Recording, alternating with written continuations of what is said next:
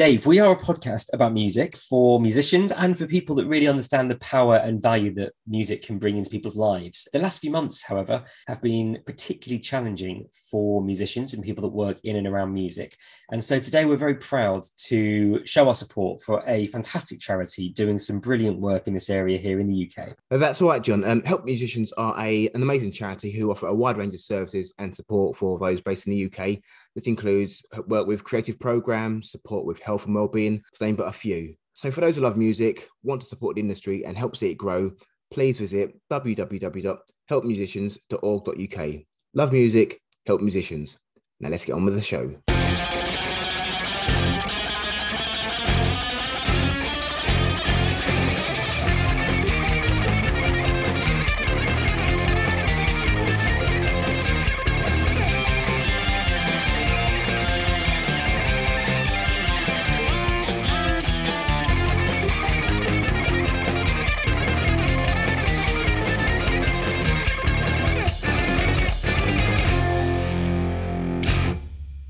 Hello, welcome to the Punk Rock Academy podcast. I'm John. He's Dave.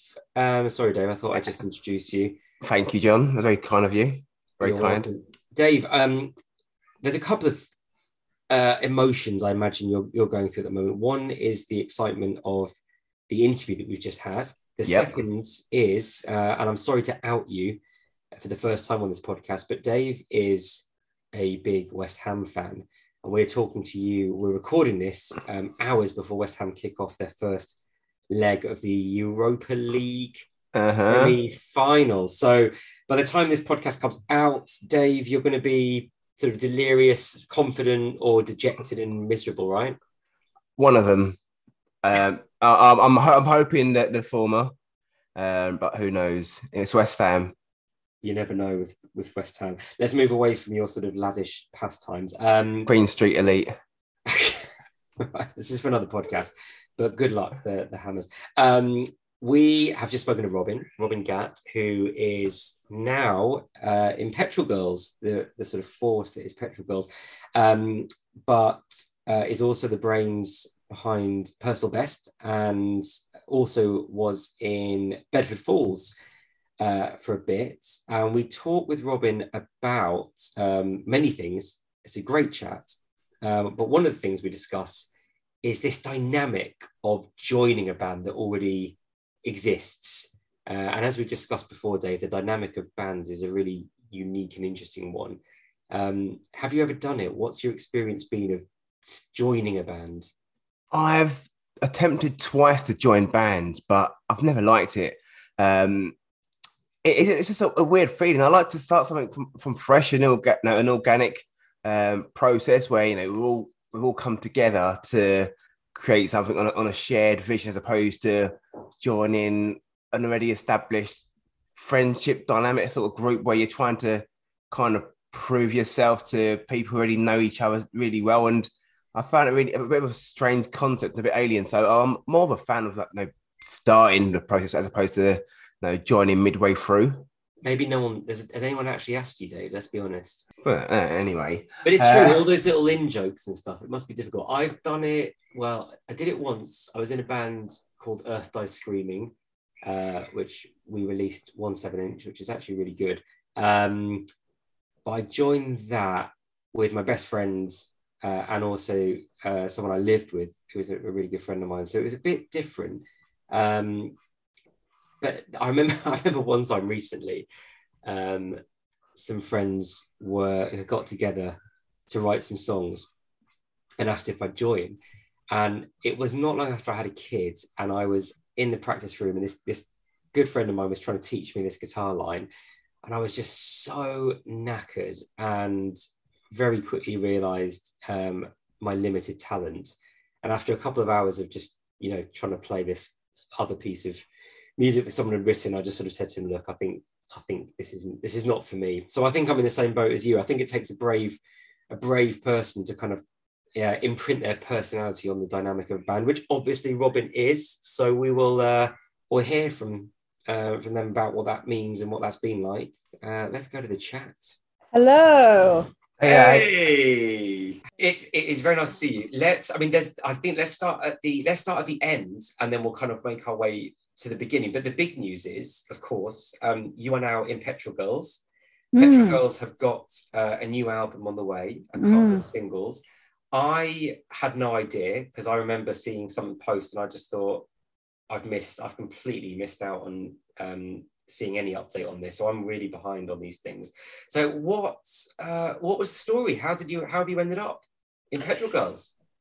Um, it all kind of was off the back of the tour that we did right before the pandemic. Uh, like literally, I think that finished February 2020, and then obviously March was full lockdown. So um, yeah, we just got back from Europe. Um, I I I've known them all for years, and just have had loads to do with Ren, Zoc, Joe. Like anytime that I've played over in Austria, I've hung out with them. Just like you know, just like your punk friends that you see in that sort of context. Um, and yeah, they just they asked me to to come on that tour with them to play bass. Uh, clearly, it went really well. um, we had loads of fun. All got on really well. Um, and then they invited me back to write the bass lines for the new album. So yeah, we had a year or so of jamming through that, and then we recorded it last summer. Yeah, I, I it felt like a real honor. Like Petrol Girls are one of those bands for me. I would always watch them just be like very much blown away and like um just uh, they've just always been brilliant kind of band that's like wow i wonder what it would be like to play with those. And um yeah i don't want to get too gushy about it but yeah re- re- it feels like a like a real honor that they would choose that they would choose me to to play with them. And yeah that's basically the story. And then when it came to the album recording yeah i guess we got to tour it now. So that's how i ended up where i am.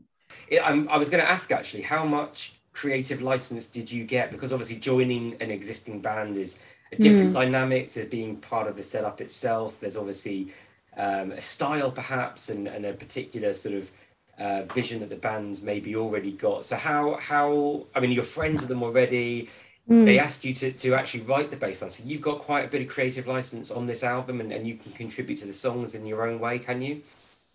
yeah so I, i'm not really in the in at the point of sort of like taking uh, like any ideas or baselines i've written to, to the band is like I, I think if we lived in the same country maybe that maybe that would be a thing and we practiced regularly and i said hey here's a cool thing i've written it was very much like they were fleshing out the bones of, of, of a lot of songs sending over the ideas to me and any updates and all that sort of stuff and then I was jamming along to them, sending ideas back.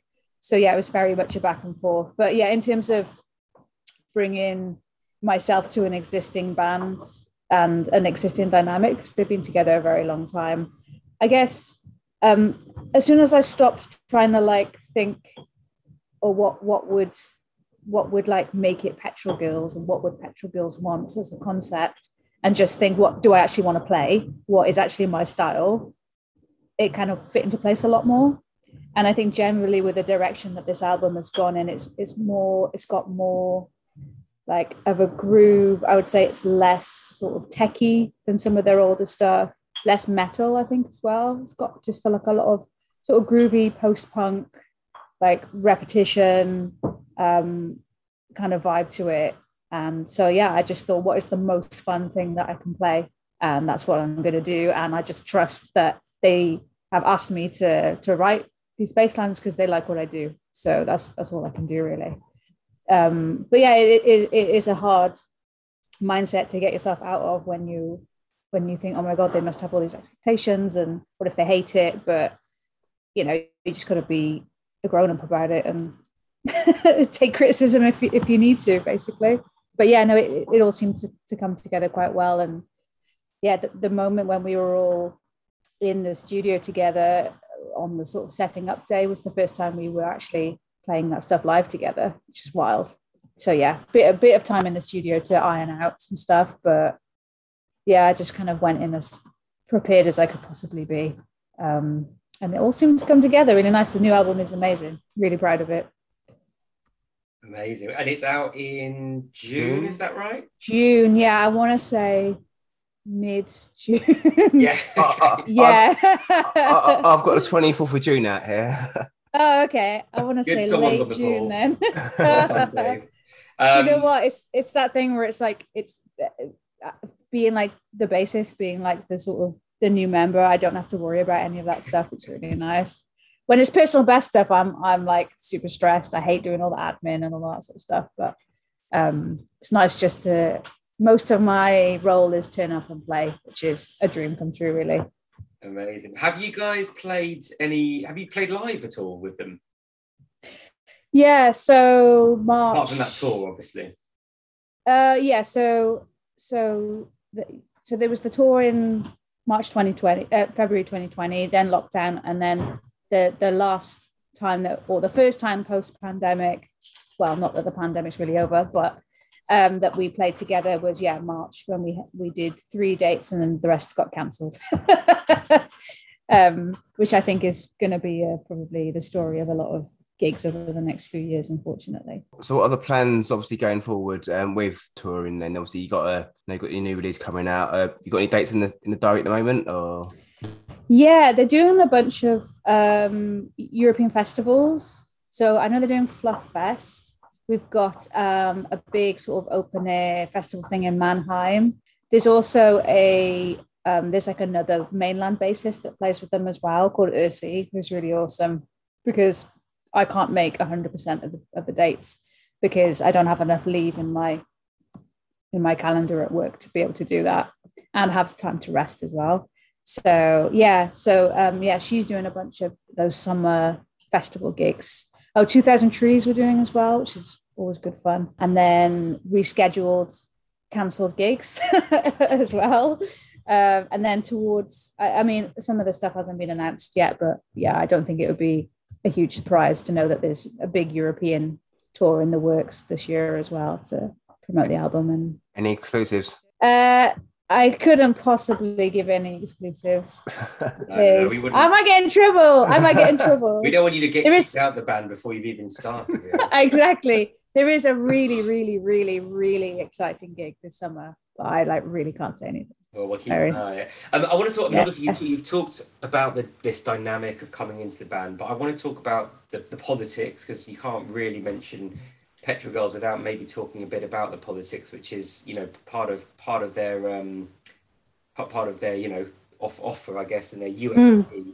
Um, and it's a, a fantastic part of, of what they do. Um, how I mean, yeah, the, the, the, music is, is ferocious. The, the message is obviously um, front and center of a lot of the songs. It seems like the, the, the new stuff um, treads on that sort of trodden path pr- pretty well. Um, I mean, Personal Best ha- had some of that from a more personal perspective. Yeah, yeah, Um, yeah. What what's been I mean your impression of the reaction because you know we've talked about this with some other people. We're living you know the last two years, um, maybe slightly longer. Um, certainly since we last seen each other, politically, socially, has become just incredibly uh, you know sort of divided. We've got more. Um, noise around sort of political persuasions and uh, and, and and everything that, that kind of comes along with that. What's been your impression coming into the band um, of how that's kind of received, but positively and negatively? Because I'm sure there's a bit of both. Um, yeah, I think like feel like the, the album deals with a lot of like I know what you're saying. Things feel very like tense at the moment, right? Like pandemic stuff, real just divisions across the country. Um, just everything really feels like it's going to shit very quickly. And yeah, a lot of tension in the air. I think that the album deals with a lot of that stuff, but also the personal political as well, which I think, you know, you can't really you can't really separate the two in a lot of in a lot of ways. So um by by your question, do you mean what is it like coming into a political band Well, or have have you have you experienced since since being in in um, in Petrol Girls? Have you experienced any sort of negative reaction to the quite outspoken politics that the band um, obviously talks and sings about? I mean, I think like generally, obviously, the people that are going to come and see us know that that's going to be a thing. They they know that Touch Me Again is going to be like you know women, non-binary people, people of marginalized genders to the front. cis men get to the back, sort of like you know, the audience definitely expects that. Um, uh, one thing that Ren has talked about with this album is that she felt that she wanted to be less sanctimonious about a lot of things. So there's a sense of like fun. The, the, album obviously is very political, but there's a sense of like fun around a lot of the messages as well, um, which I, I think shows like a real nice kind of like maturity and and, and sort of like um, how it's good to keep sort of like reflecting on our politics um, and how we sort of present them.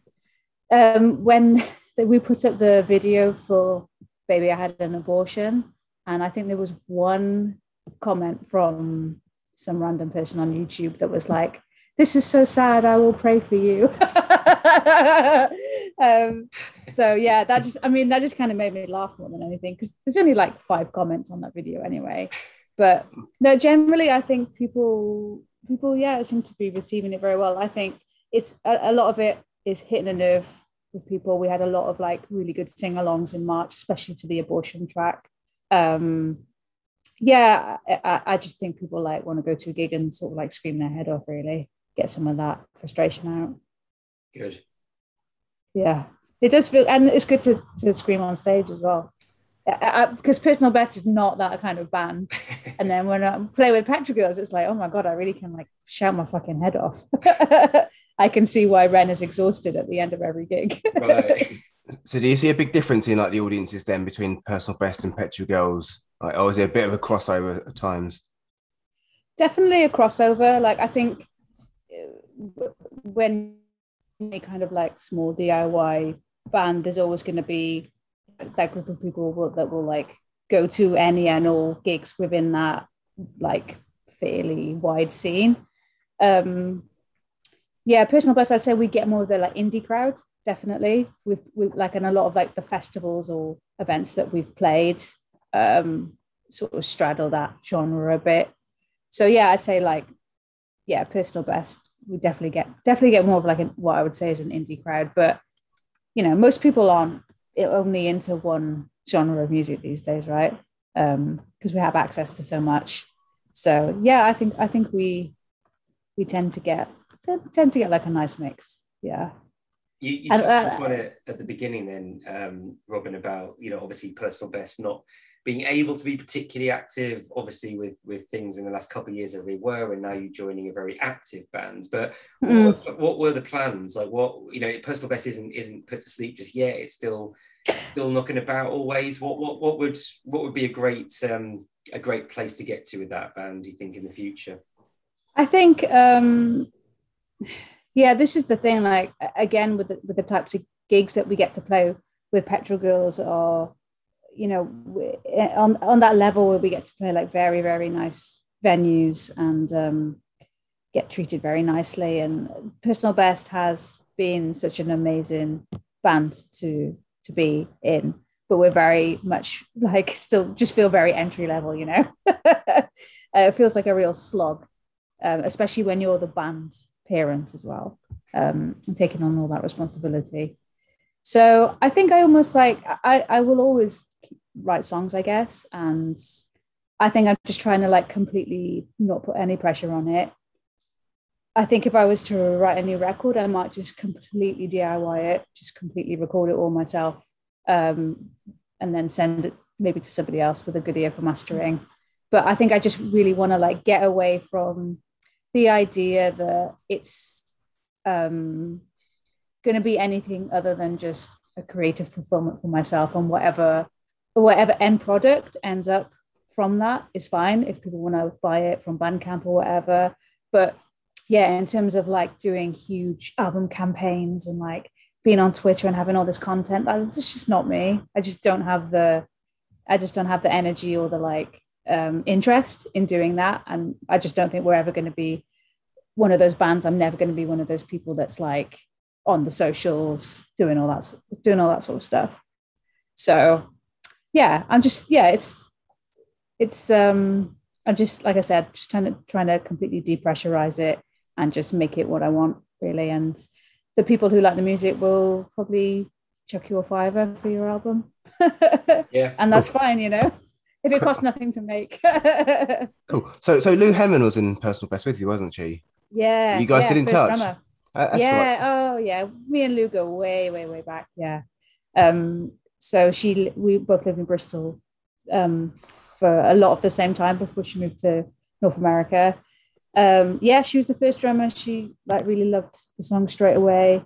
Um. And I, again, I was like a huge fan of Caves before Personal Best started as well. So we're still in touch, and um, we've toured a lot together. Spent a lot of time on the road together um, yeah, and I think we always will be in touch because she's awesome. So yeah, yeah absolutely. Um, I'm I'm really interested in like personal bests uh, actual music because I think there's been a, a bit of a at least a subtle variation between the release Mm. you you did, and I thought the last release, which was kind of it definitely had some elements of kind of classic rock in there, didn't it? It was um, I mean the album cover was was a bit of a nod back to to the 80s. Sure. The sound had a bit of a nod back to the 70s at parts. So I mean, first of all, um, I guess it being it being your project, you can kind of take it in any direction you want.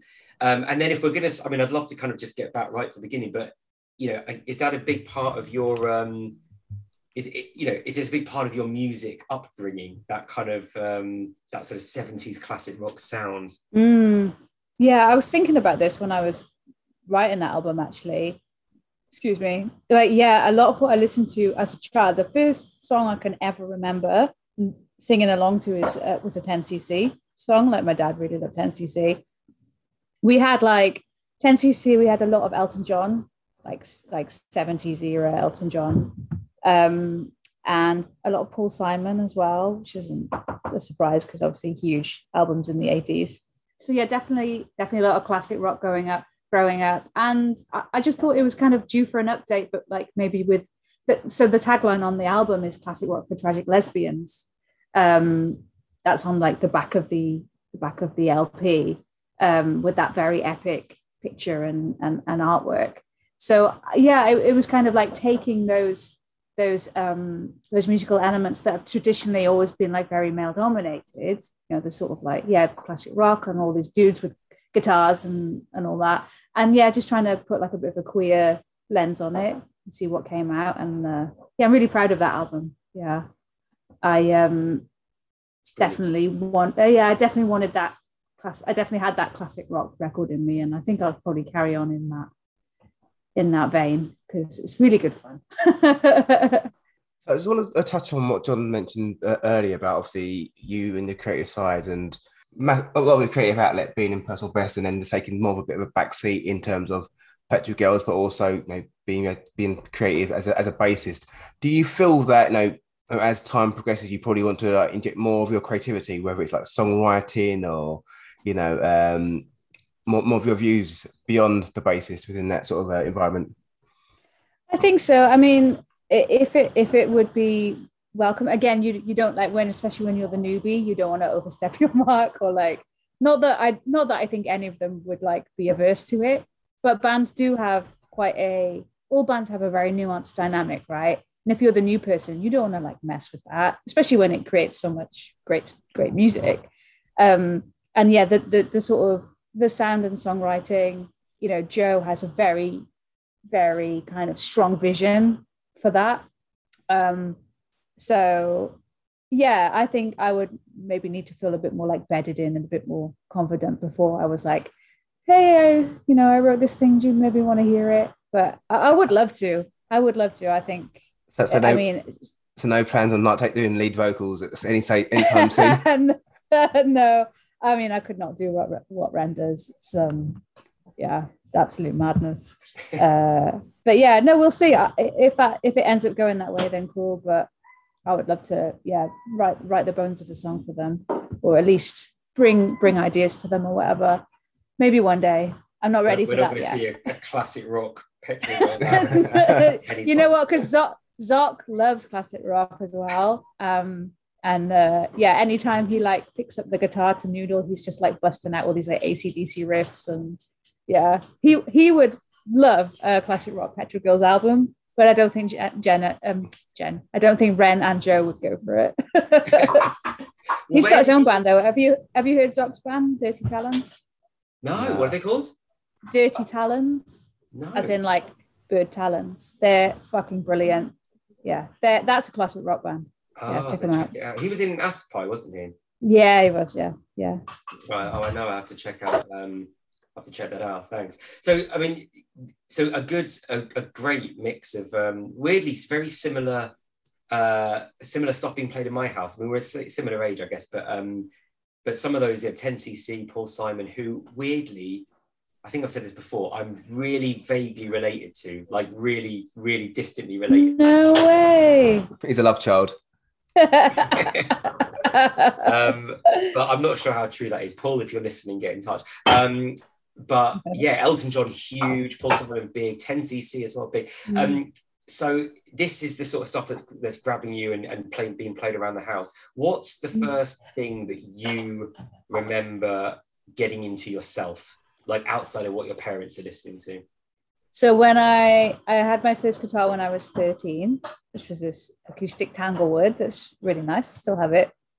Um, the first album I remember like playing along to and trying to like learn everything was um, Tuesday Night Music Club by Sheryl Crow, which I still think is a brilliant album. And then shortly after that, I discovered Green Day. Um, Dookie and Nimrod. And then I was like, yeah, okay, this is really cool. And and those songs were so easy to pick up as well. Like just like just playing those really crap versions of, of Green Day songs. So yeah, that was yeah. I, I had like a cool young uncle that was into loads of punk rock. So Uh, of course, you know, you and then like because my older brother was into it, so you know, you obviously you look up to the to your big big siblings. So I just kind of got into what they got into. Yeah. And, and were you the only one playing instruments at the time, or were other family members? No, my my uncle, my cool uncle, was also a guitarist, and then my brother played drums as well. So we used to be in a band together when we were kids. It was great fun, and we were. I mean, we were terrible looking back, but what other stuff? Um, what other stuff? So what year is this? We're talking what late nineties. so thirteen. So I would have. That was nineteen ninety eight. Okay, and what Yeah. stuff is your um your cool uncle and your older brother? What other stuff are they introducing you to? Um, like slightly. I mean, I wouldn't say sounds silly to call it like heavier stuff in comparison to what's heavy, but um, maybe stuff like Helmet, Wild Hearts, um, um, Pearl Jam were one of the first sort of big, big bands that I saw when I was 15. Um, yeah, and yeah, even like some like also that was like the beginning of nu metal as well. And I wasn't fully a nu metal fan, but yeah, like I'm not gonna pretend I'm was too cool to like not like Linkin Park and a bit of Limp Bizkit. Like, come on. I was a teen.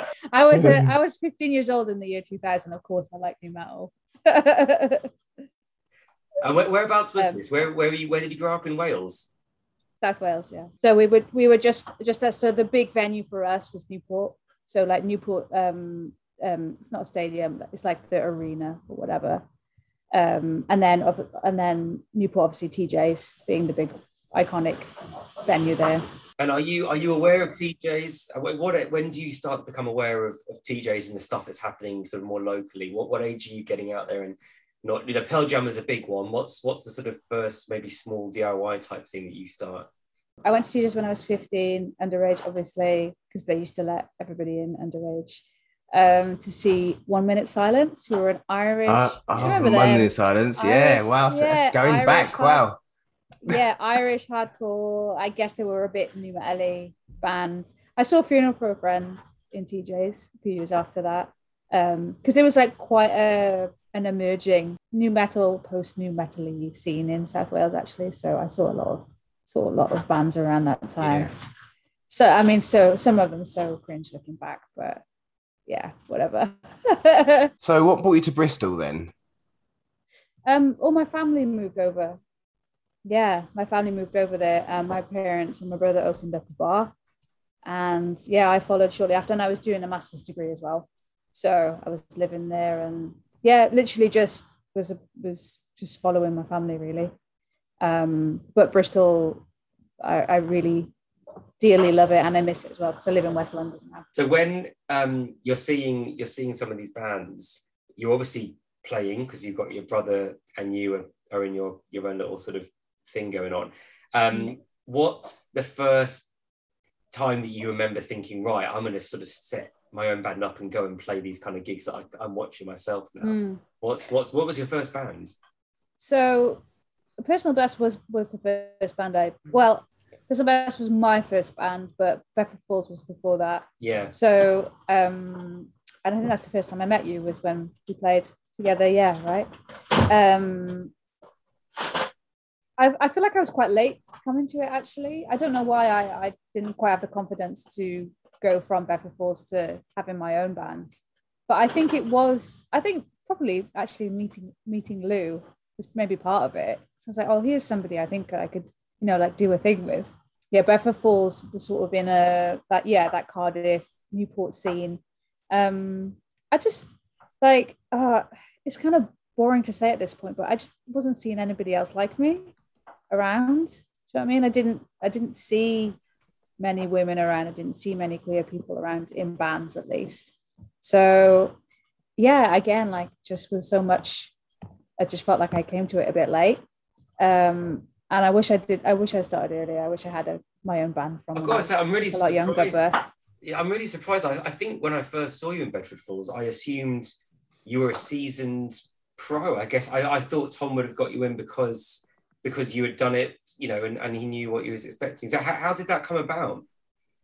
do you know what? I can't remember. I think um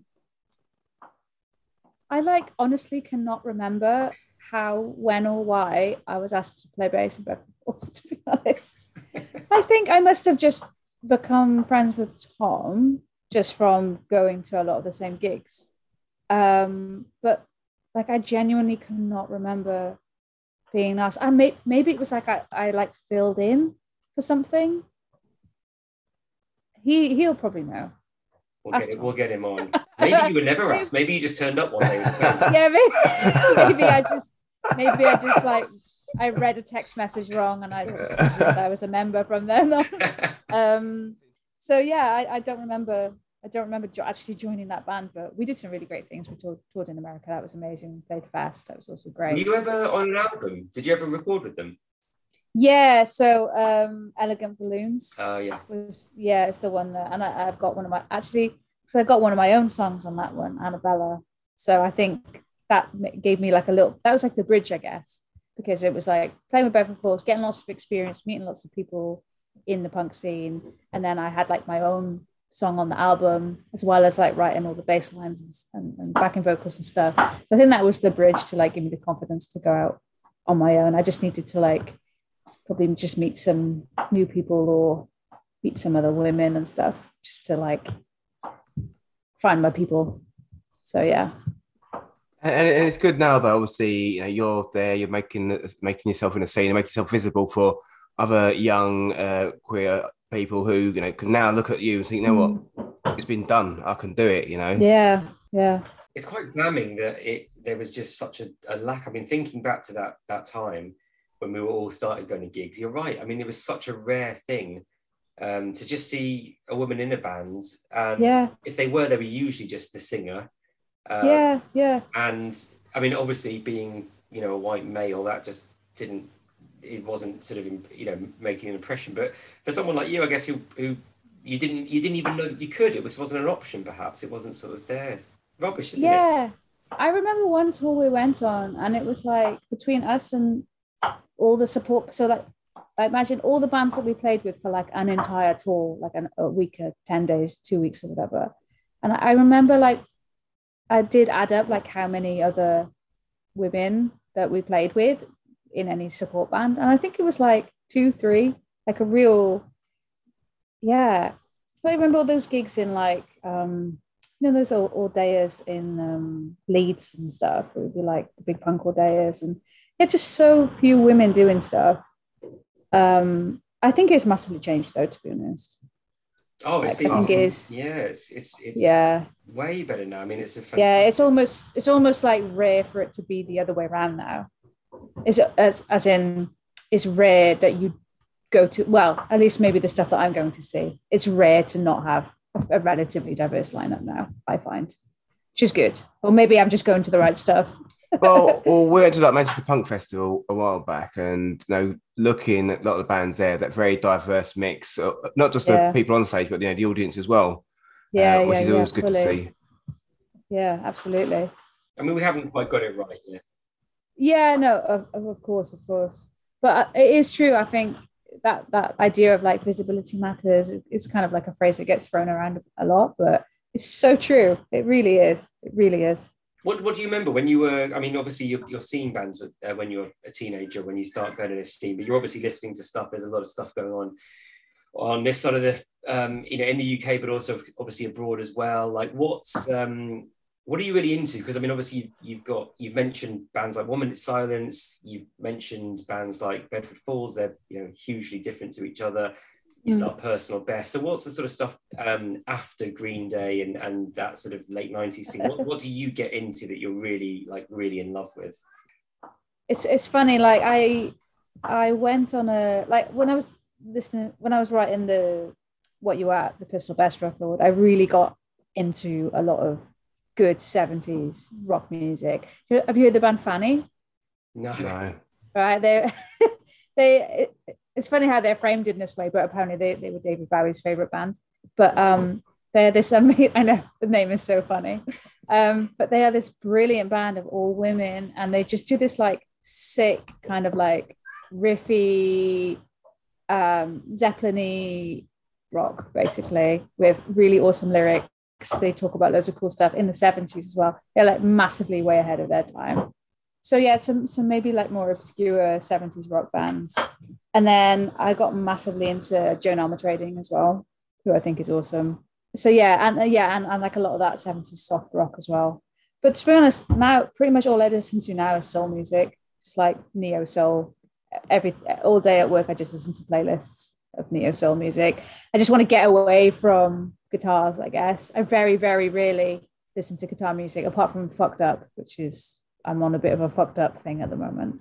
So who's big in the neo soul movement at the moment? do you know what? They're on these playlists and i don't catch what, what they're called. Um i love like SZA. I always i always listen to Erykah Badu at some point during the week. Um i suppose she's not new right? She's been around for donkeys. Um yeah and i like a lot of like a lot of like modern pop as well like the nas the Nas- the um the Lil Nas X album is great Could this be the next personal best direction, do you think? Mm, I don't know. Like, Or, or if you're brave enough, Petrol Girls. yeah, I like the idea of doing like a kind of a lo-fi album in that vein, but I don't know.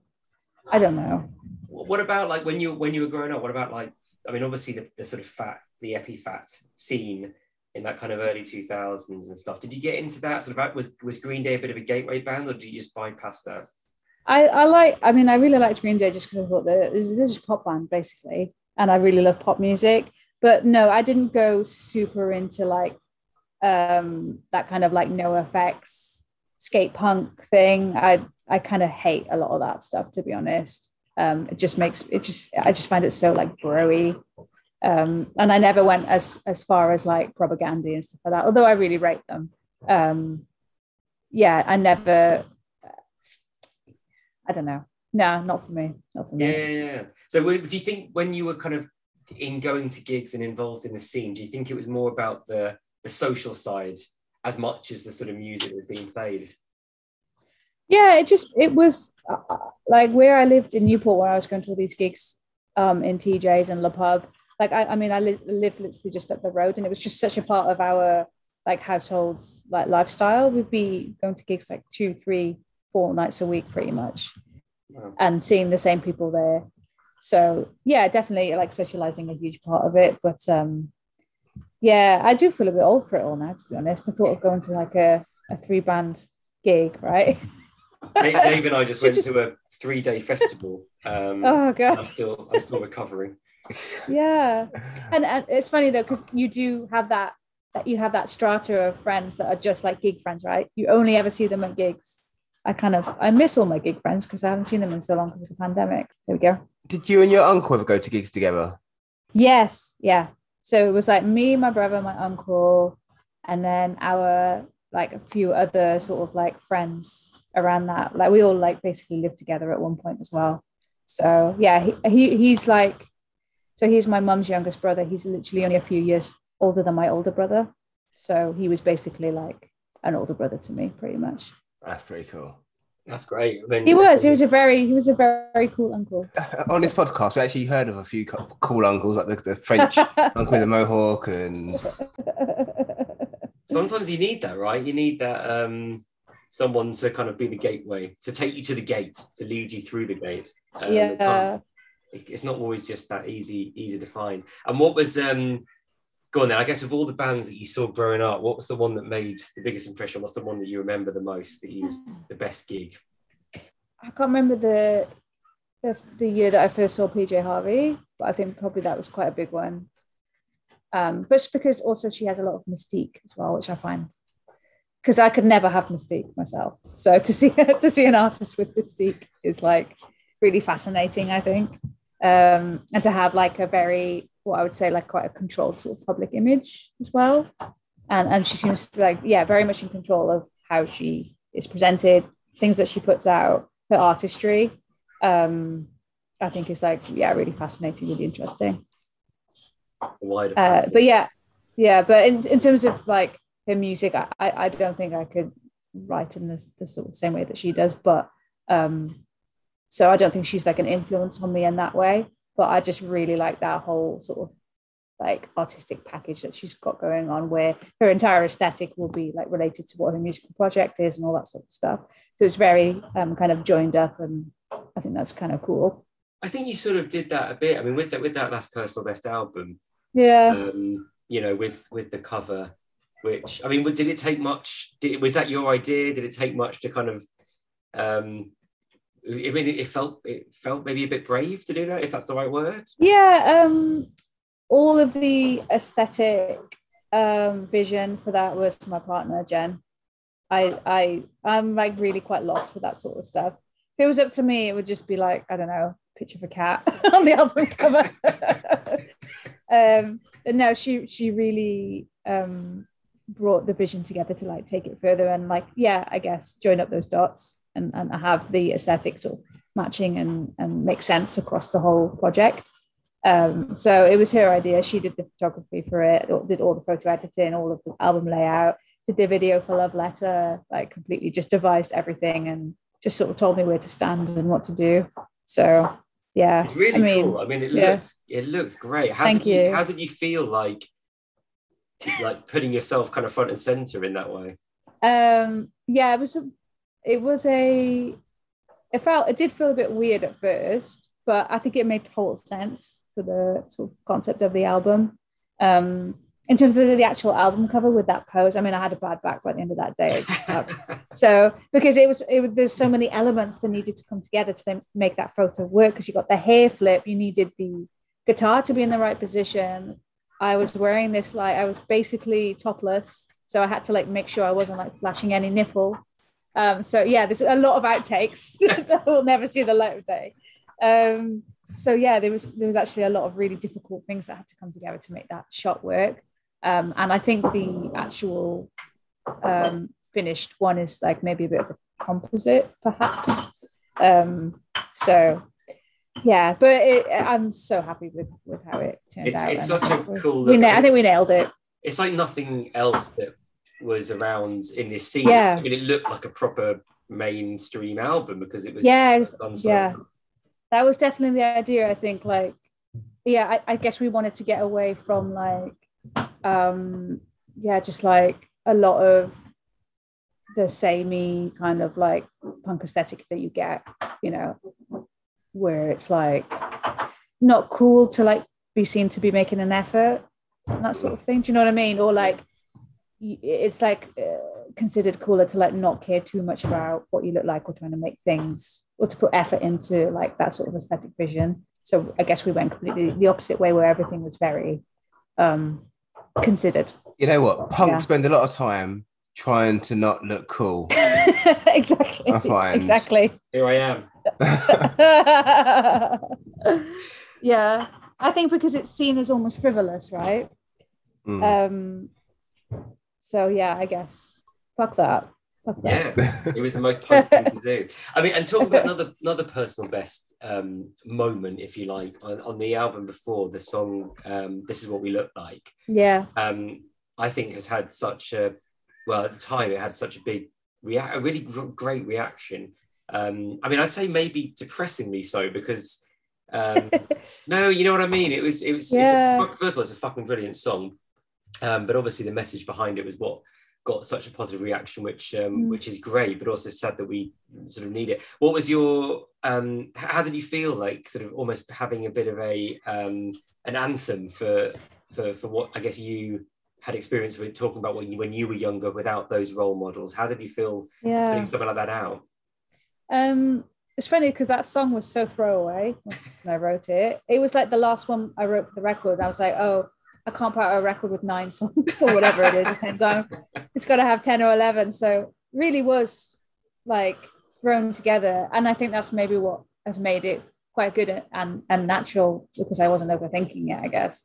Um, and yeah, it still, it still shows up. I, people send me like clips of like, I don't know, random playlists where people have put it on something and people send me videos of like, this is the first song I learned to play on guitar and real like, oh, that's awesome. just like yeah it is. It's really wonderful. Um and like yeah after a tour we'll always get messages from from people from queer people saying like thank you for like playing that song and it really touched like you know touched a nerve and all this which is yeah it's great um sorry what was the question Oh, no, that's answered the question. That's fantastic. It's such, such a great. Yeah. Um, it's a, it's a. I mean, sometimes those simple songs, like you say, because you don't overthink them. I mean, I remember. I think Paul Weller talked about that's entertainment just being a sort of two-minute jam that he had, and it just sort of all came together. Sometimes those Yeah. ones that you don't think about, but it's obviously it struck a chord. Um, Yeah, I think the message helped, didn't it? So yeah fully I, I think i mean i think there's about there's like about three three or four lyrics in it. The, verses are just the same thing twice. The choruses are the same thing twice. Uh, yeah i again like just probably lazy on my part. It's like what am i going to do for the second verse? Just repeat the first. I mean you cannot get any any any more basic than that but it's it's fine. I i i, I do a slightly different melody in the second verse at least. There you go. You can mix up. It's quite, um, yeah. it's kind of not not depressing, but like uh, as you know, as an artist, when you kind Mm. of put your heart and soul into a song, and then um, everyone's like, "Oh yeah, that that that other song," and you're like, "No, no, no, no." What about this one?" yeah This- but did you not like the, the thing I did in that third verse? With the bit? No, no, no. Yeah. What about the break? What about that? No. no one You cares about all that shit you just they people just want something they can sing along to and like that's that's that's great that's great If they can resonate to it and it catches them in any kind of way, brilliant.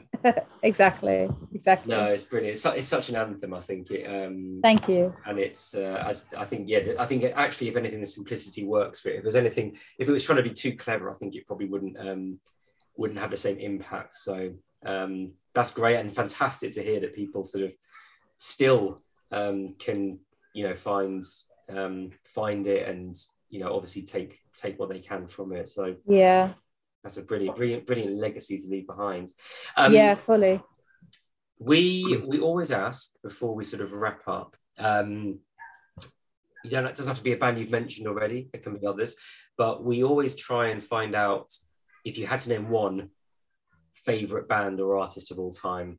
rem Oh, cool. That was That, that was solid. It was- Game over. Uh, and that was the Punk Rock Academy podcast. And we'll see. easy.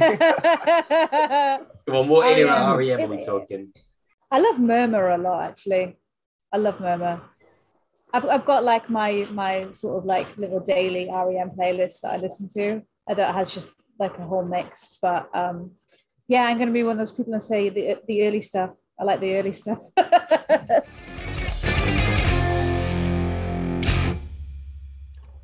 And what a great chat that was, John. Um, I'm looking forward to seeing the new uh, release from the Petrol Girls. Got two singles out already, but a new album due out in a couple of weeks. So should be a good listen. What do you reckon?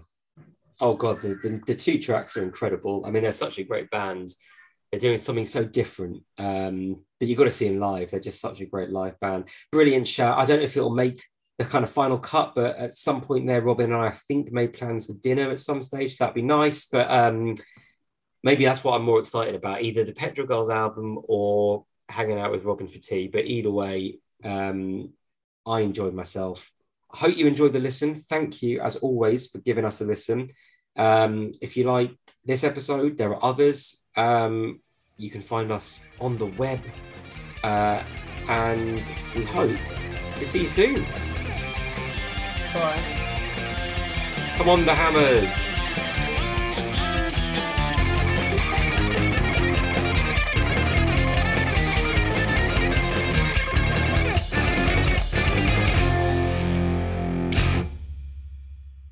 Hi, I'm Robin from Petrol Girls and Personal Best, and you've been listening to the Punk Rock Academy podcast.